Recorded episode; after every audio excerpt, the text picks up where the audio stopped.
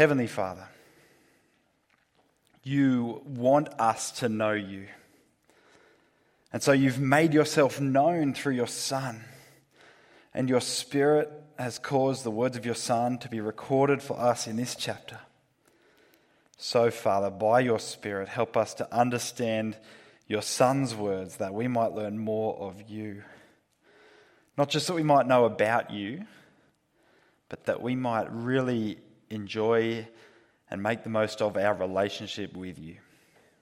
The glorious God, our Maker. And we ask this in Jesus' name for your glory. Amen. Well, imagine that I can project onto these screens every prayer you've prayed this year. And we've read through them one by one. What would we learn about you?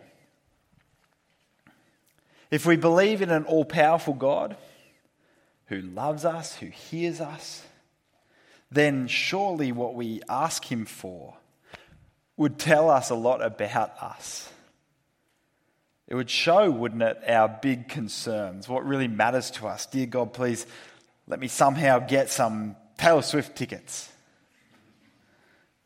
She's everywhere at the moment, isn't she? Did anyone go see her? Nice. Not bad. Must be nice.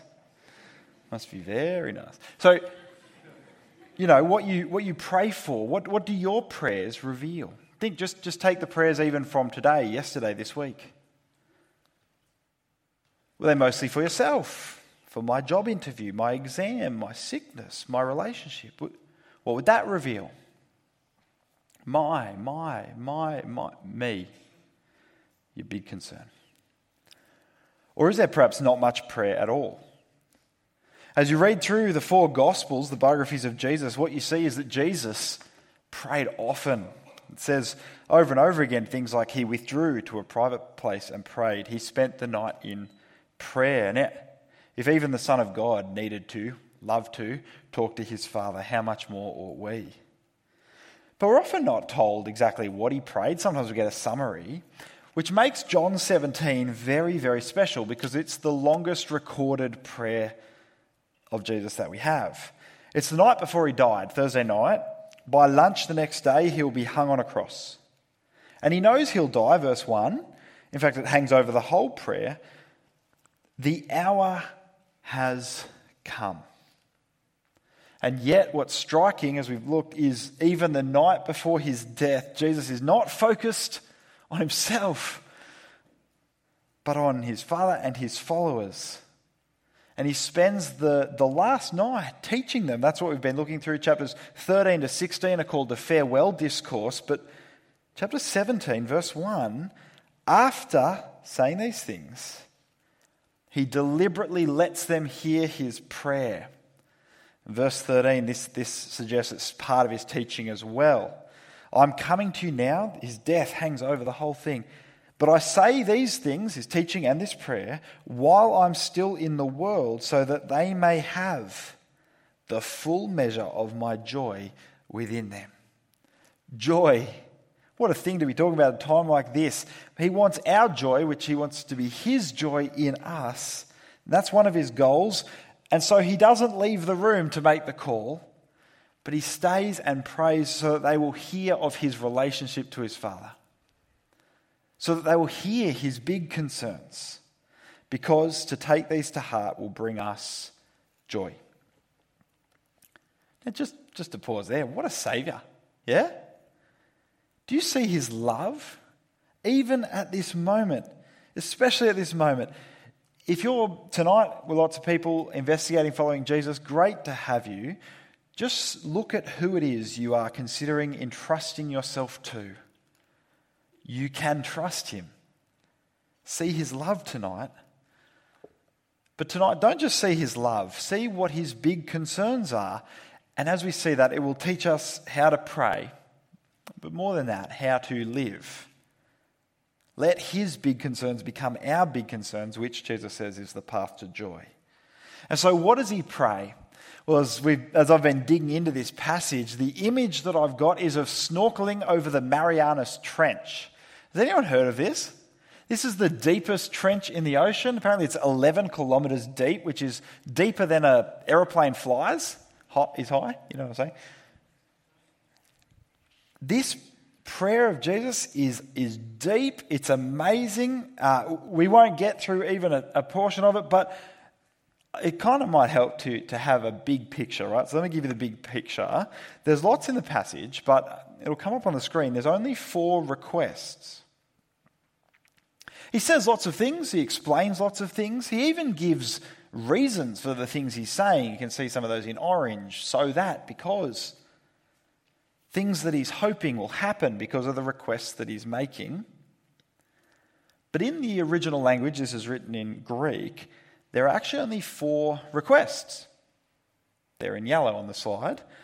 Verse 1 and verse 5 are actually the same request. Glorify me, he prays. Verse 11, then he prays, protect them. And verse 17, sanctify them.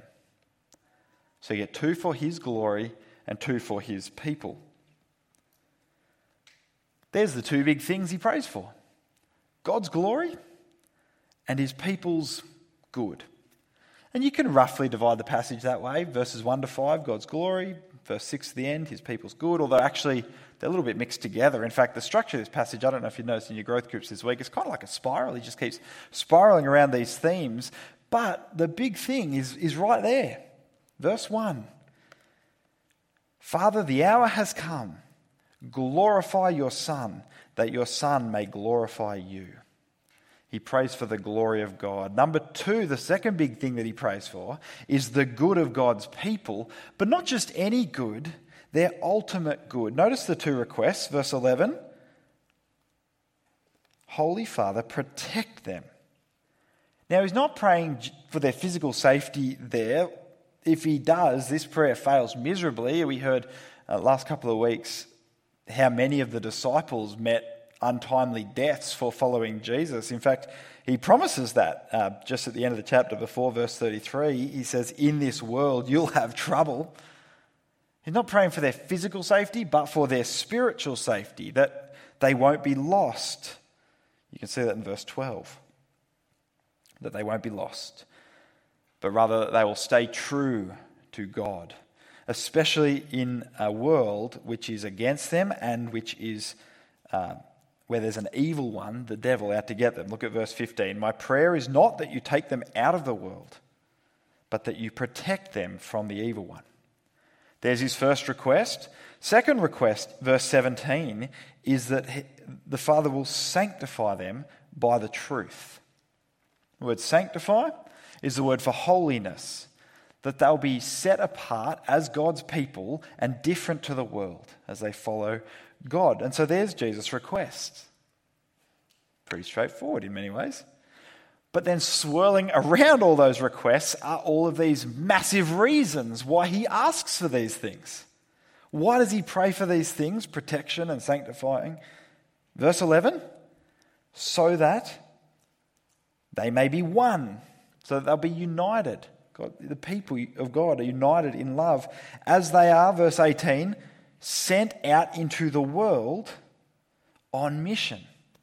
We'll look at this more uh, next week, but one of you, um, at the end of last year, there's this song, I think we'll sing it later, Driven by Love. It has this line in it, as the Father sent his only Son, so you are sending us.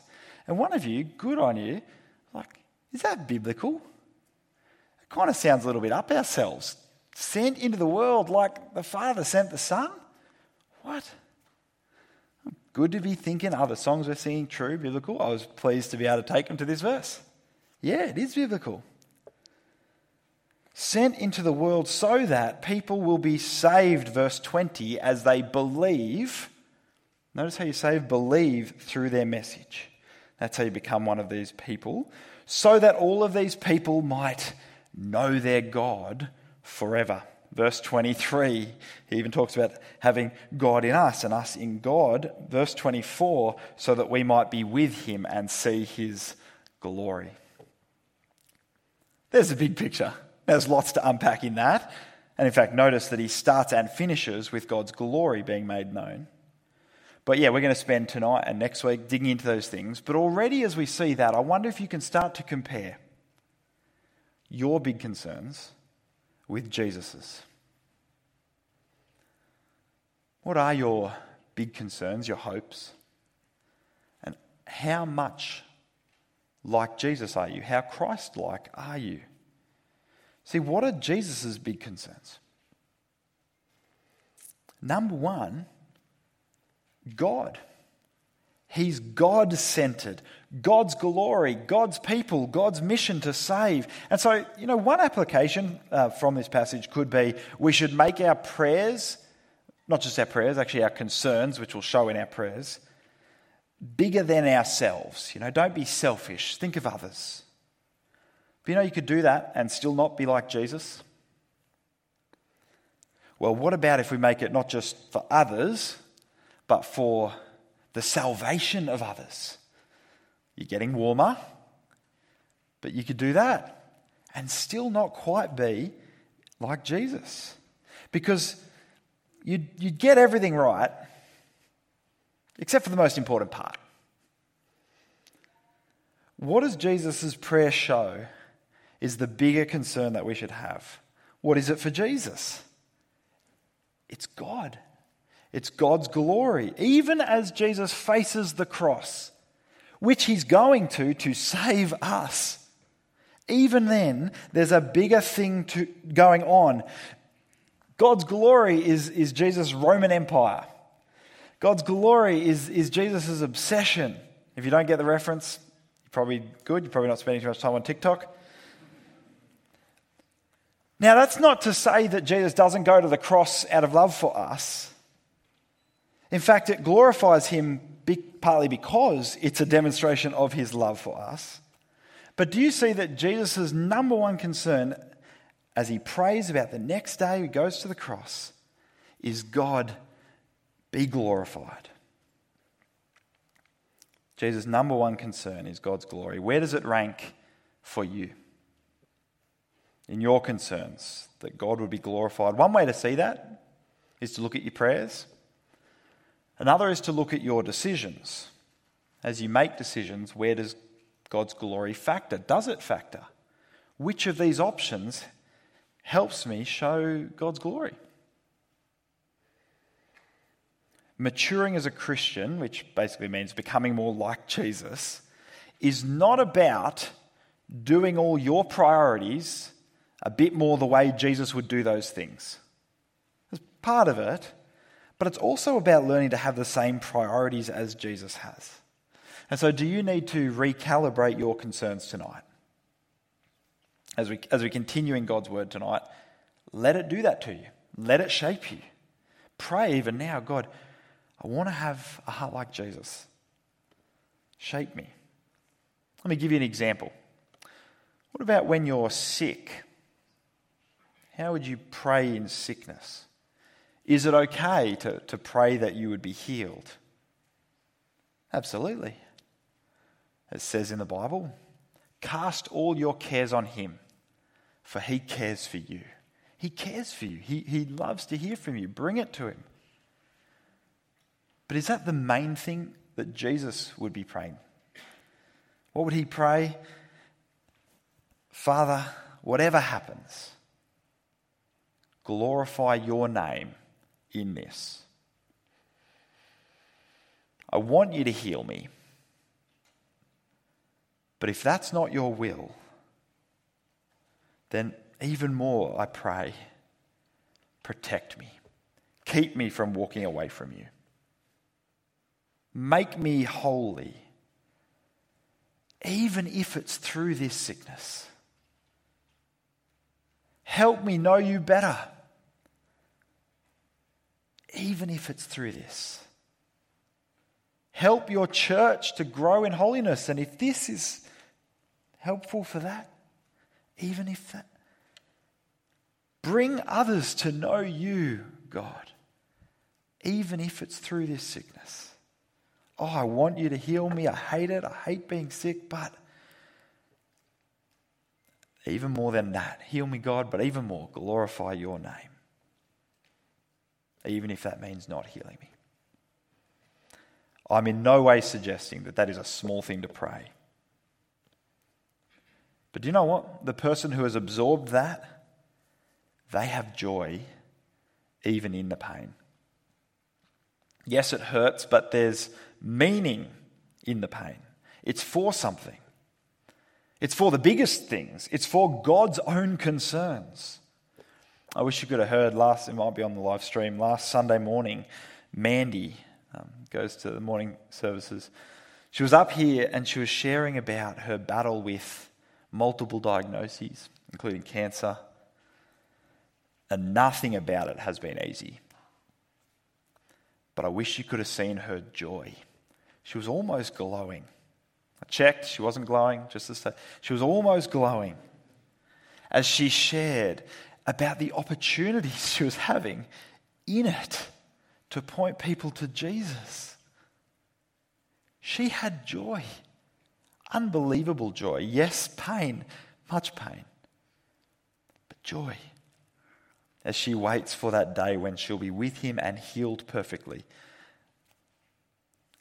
Now, like I said, there's too much to cover in this prayer tonight, and so we're going to come back to the second part, the good of God's people, next week. Tonight, we're going to focus in just on that, the glory of God, what Jesus starts and ends with.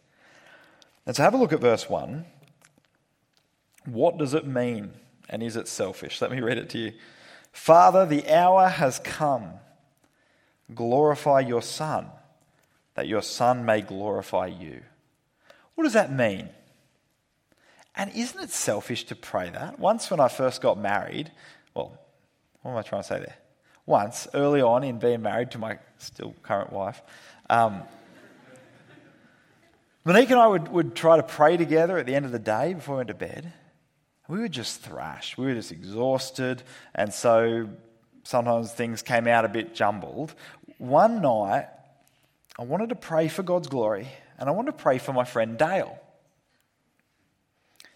Dear God, pray that Dale would get the glory he deserves. And maybe he will. It's actually not the worst prayer. It would have been bad if it was give him more glory he deserved. In fact, it would have been really bad if it was God, give me glory. That's not okay to pray because to glorify God means to, well, to glorify means to honor, to show the splendor of, to make a big deal of, to, to lift up, to put center stage, to put your names in lights. And so, what do you call it when a person wants that for themselves? You call it pride. You call it attention seeking. It's ugly. It's selfish. Jesus' number one prayer point is Father, do that for me. I want glory. Is that selfish for Jesus to pray that? No. Not if you see three things why he seeks it, how he knows it will be answered, and who it is that's asking. Let's have a look, first of all, why he seeks it. And there's two things to notice here. Verse 1 is that Jesus wants glory so that, look at verse 1. See the word that? So that, as I said, there are all these reasons through this passage. Here's one so that the Son may glorify you, the Father. And so, even in this prayer, Jesus is not self seeking, he's seeking the glory of his Father. There's his motive. Here's number one. But secondly, why he seeks it is because he wants to give his people eternal life. Look at verse 2. Again, notice the word for, because. We get another reason. For you granted him authority over all people that he might give eternal life to all those you've given him. So Jesus sees a connection between asking for his glory and, and his people getting eternal life. Somehow those two things are connected, and we'll see how in a moment. But first of all, I just can't move on without pointing out verse 3 what it is about eternal life that makes it so good. Have a look at verse 3. Now, this is eternal life, that they know you, the only true God, and Jesus Christ, whom you have sent. Jesus didn't just save you so you could go to Disneyland in the sky. He saved you so that you could know God. I was trying to think if I know any famous people. Squat. My dad's second cousin is Pat Cummins, the Australian cricketing captain, which apparently is more important than the Prime Minister, some say. But I don't know him. I know about him, I know, I know quite a bit about him, but I don't know him. My dad, on the other hand, I do know him. Uh, he was the um, he was in the second best school cricket team at his high school. He uh, once scored 12 runs. That was his top. So, yeah, maybe not as impressive as Pat Cummins, certainly not as impressive as God, but I know him. I don't just know about him. The reason it's good to be saved is that you get to know someone far better than my dad, good as he is. You get to know God. And that means that the best thing about eternal life actually starts in this life, starts now, and continues on forever. And so let me ask you do you have this relationship? If you've never come to know God, see what Jesus offers you. See what he, verse 2, has authority to give to you. And believe in him. And come to know your God. Begin a relationship with him. You can do that tonight. If you do know God, though, let me ask you are you taking advantage of that? Are you enjoying your relationship with God? Are you, are you praying? Let me push a little deeper into this. Is one of your big concerns to know God more? Now, I know I said knowing about is different than knowing, but you can't actually know a person without also knowing about them. In fact, um, your relationship with them deepens as you know more about them. Even as an adult, my relationship with my dad continues to deepen as I learn more about him, as I learn more who he is, his big concerns. Verse 6, look what Jesus is on about. He says, I've revealed you, Father, to those you gave me. Where's he done that? Verse 8, because I gave them the words you gave me, which we now have. Let me encourage you let me urge you make it a big concern of your life to deepen your relationship with God.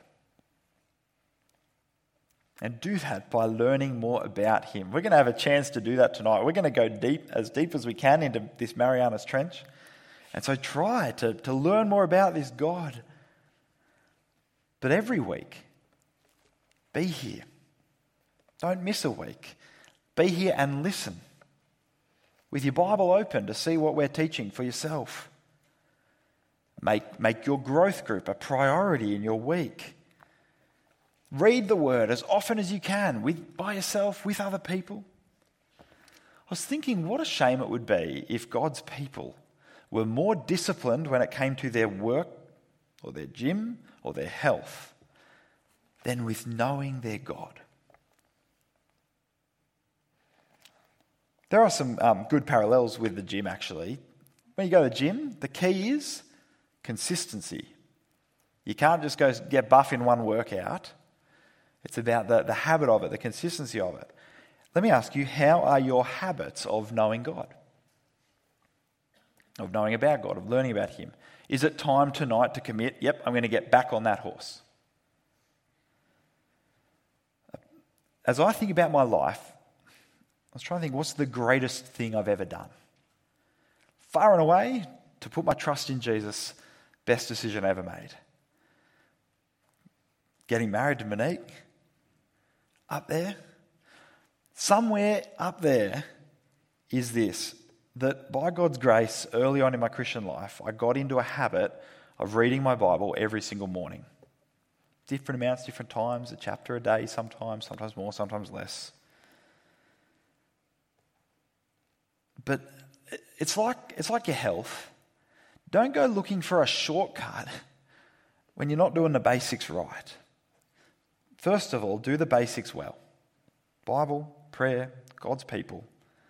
and trust that God will use it to grow you. Now, can I encourage you actually, um, one other thing in this space? So, start with those things. If you're not doing those things, do those things. But as you do those things, can I encourage you, one other thing as well, to make this year a year that you read a good Christian book?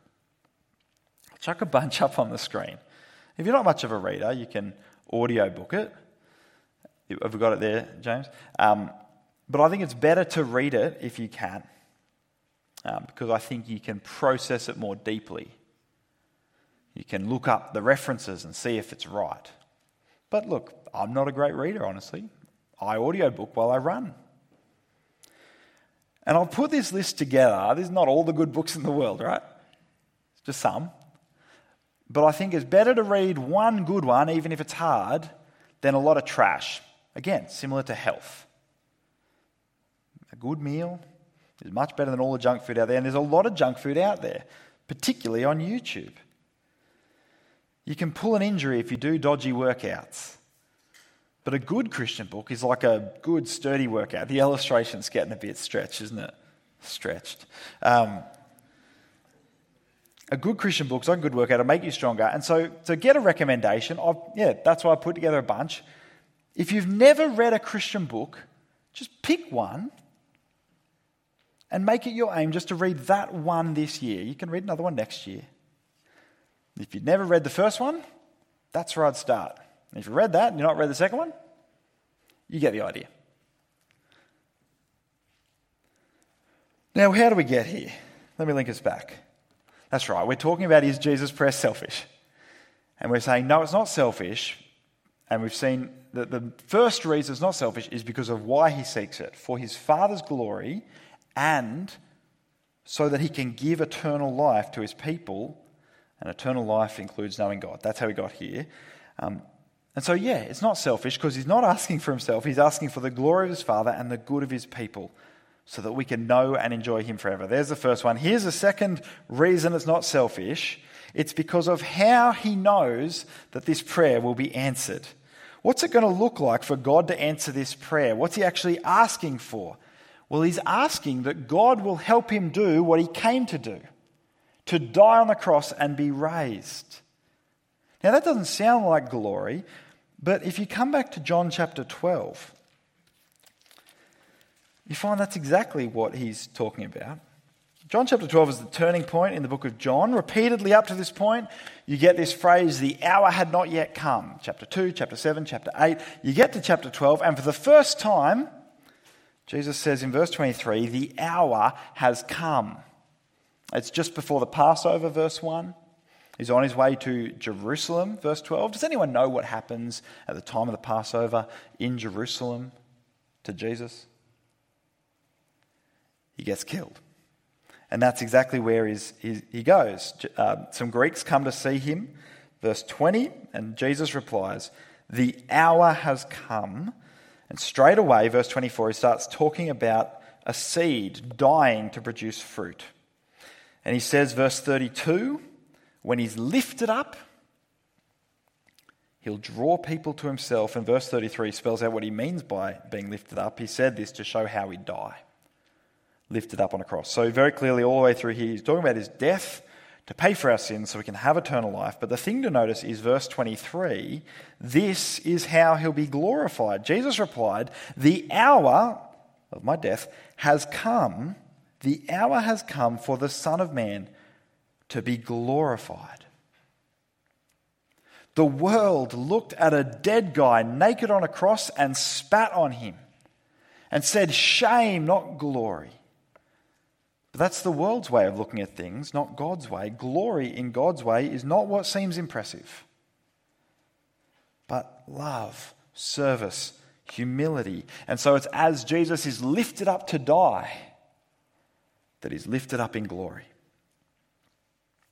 Come back to John chapter 17. How does, how does Jesus expect God to answer this prayer, glorify your son. He, he's asking God to help him the next day as he goes through with the cross. Help him keep going. Is that selfish? The very opposite. Jesus' glory is seen in his costly, self sacrificing love as he dies to save his people for his Father's glory. But it's not just the cross. Glorify me is also, verse 5, a prayer to be raised. Raised to life in the resurrection, then raised to the place of glory alongside the Father in the ascension. So look at verse 5 with me. And now, Father, glorify me in your presence with the glory I had with you before the world began.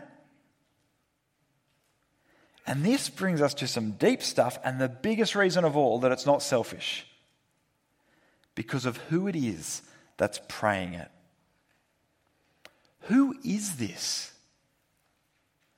Who existed with the Father before the world began? Did you see that in verse 5? Jesus didn't begin at Christmas. That's when he came to earth as a man. Yes, but, it, but he existed long before that, long before anything. And not only that, verse 5, he says he has had glory with the Father. Puts himself right up there beside the Father in glory and prays, Father, raise me to that glory. Now, if Jesus is right about who he's claiming to be here, God, equal with the Father, then this is not selfish. It's where he belongs. In fact, any less would be wrong. You want to talk about injustices in the world? The greatest injustice is that the one of greatest glory is pushed to the side. And so that's what he's claiming in this prayer. He's claiming to be equal with God the Father. Which brings us to the Trinity. This chapter opens an incredible window into the life of our God. And I don't remember if I said uh, that this chapter is like snorkeling over the Marianas Trench. Well, what I want to do for a second is, is see if we can take a deep breath and dive down and just see how deep we can go. Now, if you need to pop up for air, that's okay. Catch what you can, see what you can, and you can dive down again another time. But are you ready? Have a big breath. Let's dive down. As we read this prayer, what we see is that the Father and the Son are distinct persons. That's how they can talk to each other. That's how the Son can talk to the Father. And it's how he could, verse 5, be with the Father before the world began. They're distinct persons. See it also again in verse 24. The Father loved the Son before the world began. Before there even was a universe, there was love. Not just the idea of love, but the Father loving the Son. So you see, distinct persons. Now, notice I didn't say separate. You cannot separate the Trinity. Why? Because, second thing, they are one. Over and over again in the Bible, you get told there is only one God. At the end of verse 11, Jesus says that he and the Father are one. And yet, it seems that within this oneness, there's some kind of order going on. Now, you can hear that in the names Father, Son. A son is from a father, not the other way around. There's an order there. And this order seems to come up in a bunch of ways. There's lots of, um, did you notice lots of giving language? From the Father to the Son, verse 6 I've revealed you to those you gave me. Hard not to see predestination, but that's another time.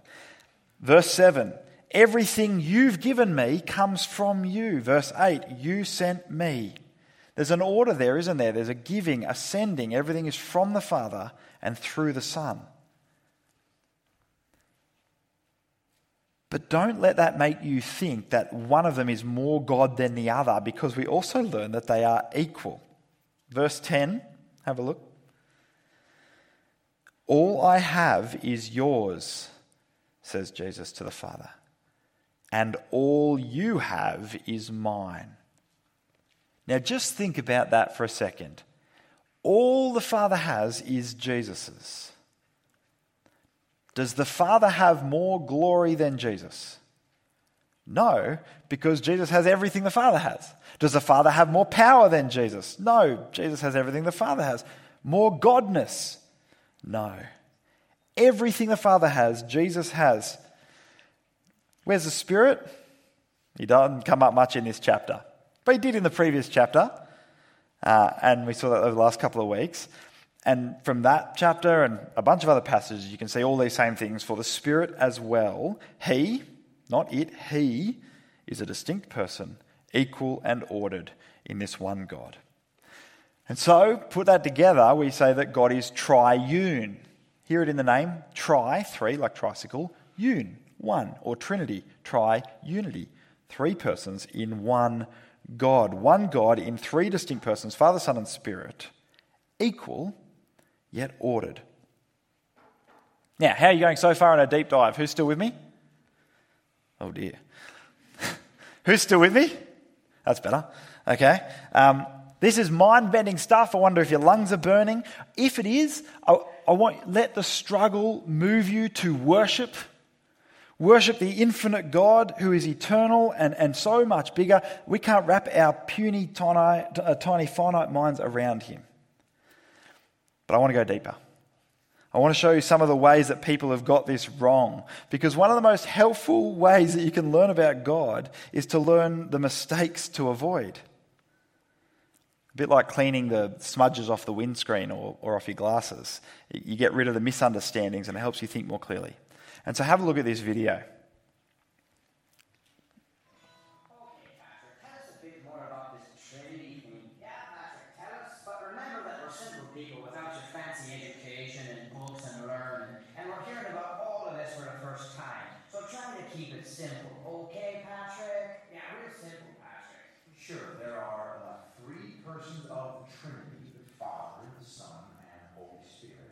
Yet there is only one God.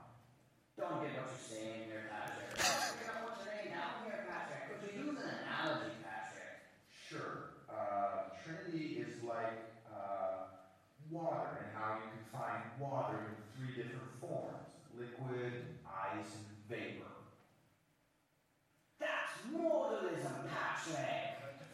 modalism. Nation heresy confessed by teachers such as Noetus and Sabellius, which espouses that God is not three distinct persons, but that he merely reveals himself in three different forms. This heresy was clearly condemned in Canon 1 of the First Council of Constantinople in 381 AD, and also who confess it cannot rightly be considered a part of the Church Come on, Patrick. Get it together, Patrick.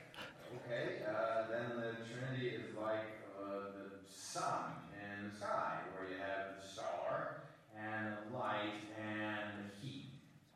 Oh, Patrick. Come on, Patrick. That's Arianism, Patrick. Arianism? Yes, Arianism, Patrick. Theology states that Christ and the Holy Spirit are creations of the Father and not one in nature with him. Exactly like how heat and light are not the star itself, but are merely creations of the star. That's a bad analogy, Patrick. Reverse, Patrick. Alright, sorry. Trinity is like uh, this three leaf clover. I'm going to stop you right there, Patrick. Yeah, hold your horses, Patrick. You're about to confess partialism. Partialism? Yes, partialism, a heresy which asserts that the Father, Son, and Holy Spirit are not distinct persons of the Godhead, but are different parts of God, each composing one third of the divine. And who confesses the heresy of partialism? The first season of the cartoon program Voltron, where five robot giant parts merge together to form one giant robot samurai, obviously. I've never heard of Voltron. Of course they have. It's not going to exist for another 1,500 years now, Patrick. Yeah, get with the program, Patrick. I mean, really, Patrick. I'm going to stab you in the face, Patrick. okay, that was probably a bit much. Alright, I'll try again. Uh, the Trinity is like how the same man can be a husband and a father and an employer. Modalism again. Alright, then it's like the three layers of an apple. Partialism revisit. Fine. Trinity is a mystery which cannot be comprehended by human reason, but is understood only through faith and is best confessed in the words of the Athanasian Creed, which states that we worship one God in Trinity and Trinity in unity, neither confusing the persons nor dividing the substance, that we are compelled by the Christian truth to confess that each distinct person is God and Lord, and that the deity of the Father, the Son, and the Holy Spirit is one, equal in glory, co-equal in majesty. Well, why didn't you just say that?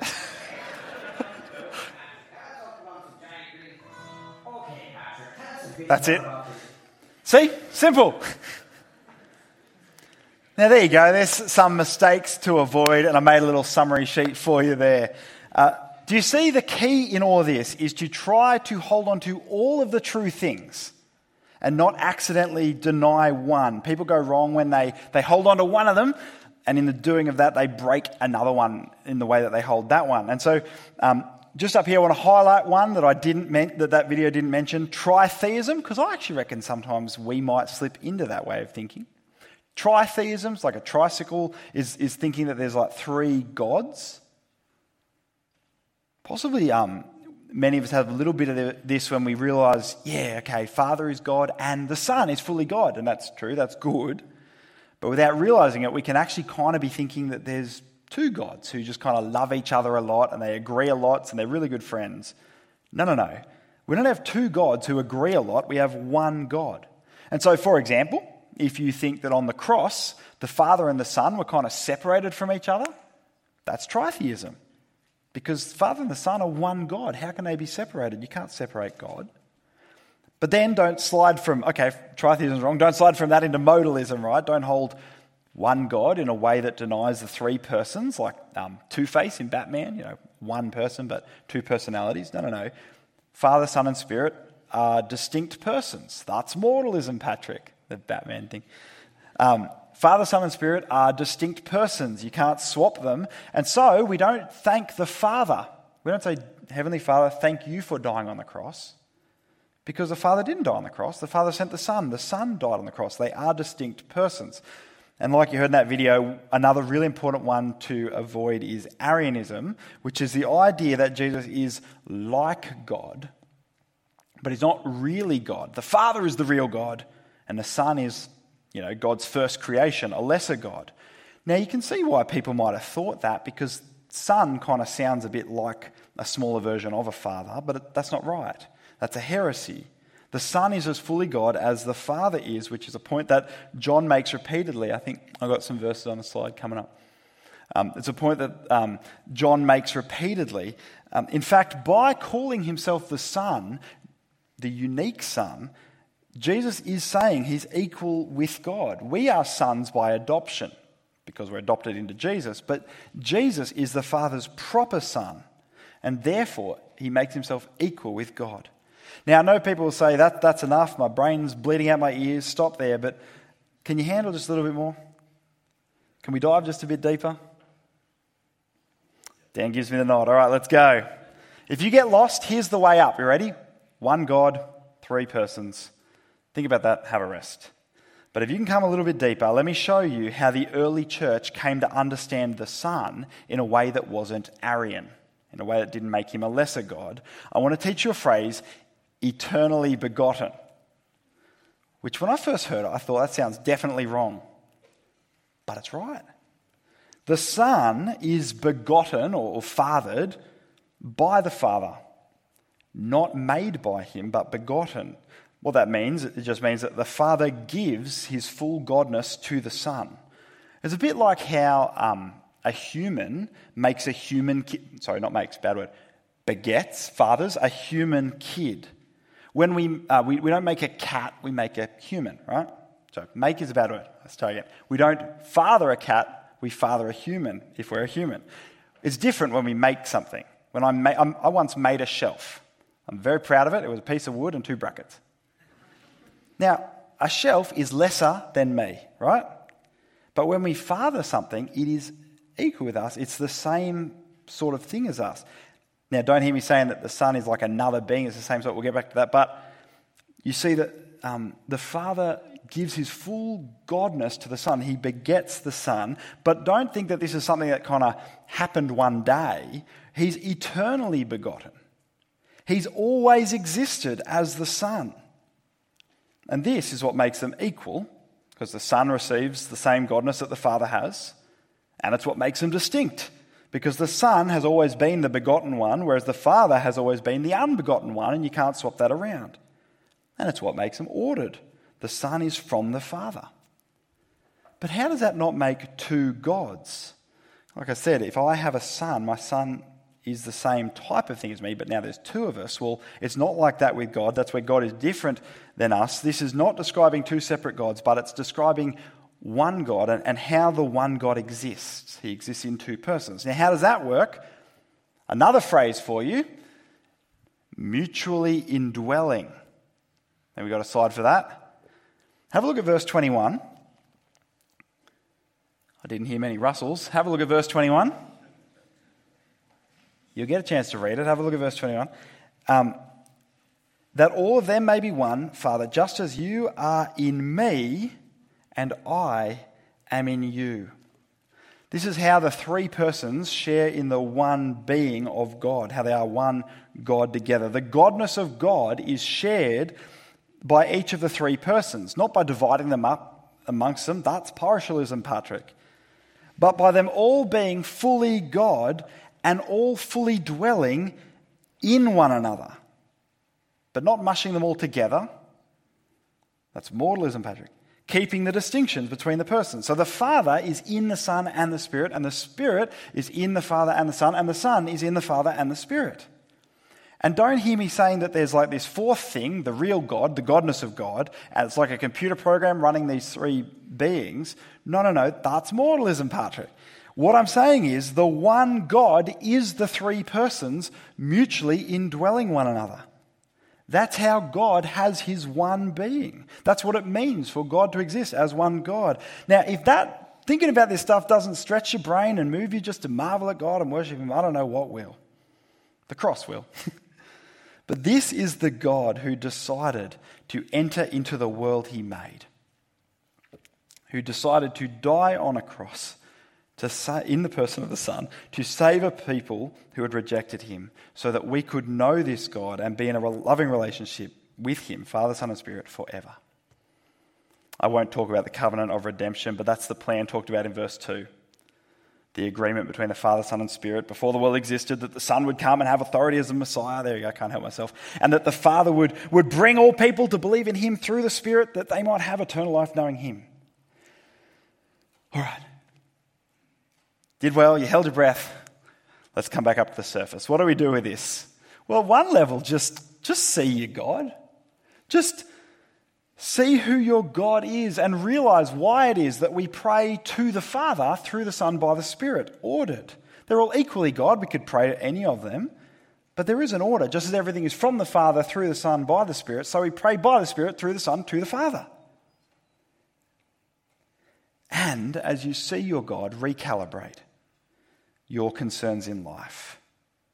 And especially tonight, recalibrate this glorify the Son. Is that your big concern? Your big goal in life? I want to glorify the Son to the glory of the Father. Does it shape your decisions, your hopes, your prayers? See tonight that it's right, appropriate, good to worship the Son. And in fact, unless someone worships the Son of God, not the star, the Son of God. Unless someone worships Jesus, they are an idolater. They might say they're worshipping God, but they're worshipping something other than the true God. Because the true God is Father, Son, and Spirit. Unless someone comes to the Son, they don't know God. And so we need to bring people to believe in the Son that they might have eternal life and know the God that made them. And then, once you know Him, Live your life to glorify Him. Now, we're going to do that together as we sing, pray, and speak some words. I'm going to pray now. I think the band will come up. We uh, praise you, Father, Son, and Spirit, the one true God, that you have revealed these majestic things to us that we don't really understand, but we can, we can try. And so we pray, please, that we would live our lives not for ourselves, but for your glory. Glorify Jesus in our lives, in our church, in our world, to the glory of the Father. And Lord, protect your people, sanctify your people by the truth. In Jesus' name we pray. Amen. Well, we're going to do something together before we sing that Christians have done for centuries. We're going to read some words out loud together. In some ways, it's similar to singing, though Trevor would say it's missing a key thing the music. But there are some similarities. As we do this, we declare what we believe as a way to praise God, to encourage each other, to remind ourselves, or maybe even just learn for ourselves, and help us remember deep truths. And as we do it together, we express our unity in those truths. So you should have a piece of paper nearby. If you don't have one, look around, there'll be one near you. And that's what we're going to read out together. We're going to stand in a moment, we'll read it out all at the same time. It'll be super weird, but not as weird as lots of what lots of people do these days. And what it is, is a part of something called the Athanasian Creed, which is a funny name because it wasn't written by Athanasian, Athanasius. Athanasius wrote in Greek, it was written in Latin. But it does express some truths that Athanasius spent his life helping Christians to hold on to, many of the truths we've seen tonight. And so, as we read it out loud together, try your best as we read to understand what you're saying. Try to see how it expresses what we've seen tonight. And then, after we've read together, the band will lead us in a song that we will help us to keep marveling at, praising, glorifying our triune God. So, would you stand?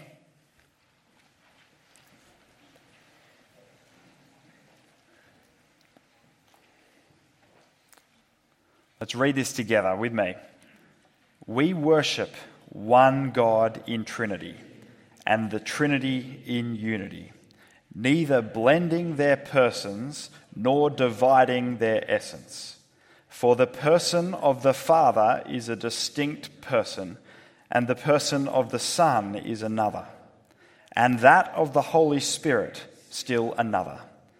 But the divinity of the Father, Son, and Holy Spirit is one their glory equal, their majesty co eternal. What quality the Father has, the Son has, and the Holy Spirit has. The Father is uncreated, the Son is uncreated, the Holy Spirit is uncreated. The Father is immeasurable, the Son is immeasurable, the Holy Spirit is immeasurable. The Father is eternal, the Son is eternal, the Holy Spirit is eternal.